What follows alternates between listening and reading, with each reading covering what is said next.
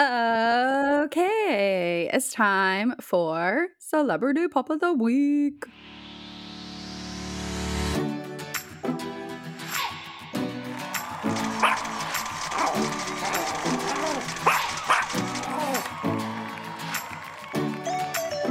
Celebrity Pup of the Week.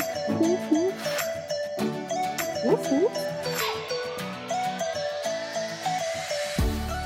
So, um, special celebrity pup of the week this season. So, every celebrity pup of the week that we have over the course of season six is going to be entered into a competition to win a free mini session with Victor Rose Photography. So, this week we are excited to announce that Mackenzie, who is our celebrity pup of the week? Drum roll, please. It is Archie on the move. Archie the corgi. Woohoo. Archie. Archie has been a part of our community for a long time now. Yes, yes, he has. Or oh my gosh, yes, it's a boy. I just I just read something and I was like, oh no, is Archie a girl? No, Archie's 100% a boy.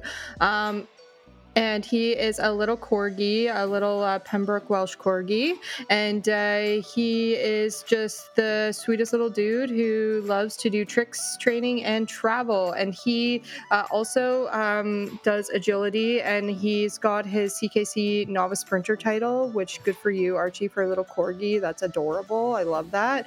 Um, my girls have it, um, and uh, it's it's such a fun if anyone wants to do a really fun easy activity that is very natural uh, the sprinter training is available to every dog out there. Anyway um, yeah, and Archie is just so sweet, and uh, his his parent just does such a good job of capturing um, Archie all over KW and beyond, and uh, he's just always got that like little corgi smile on his face. And yeah, go check out Archie period on period the period move on Instagram. He is absolutely adorable.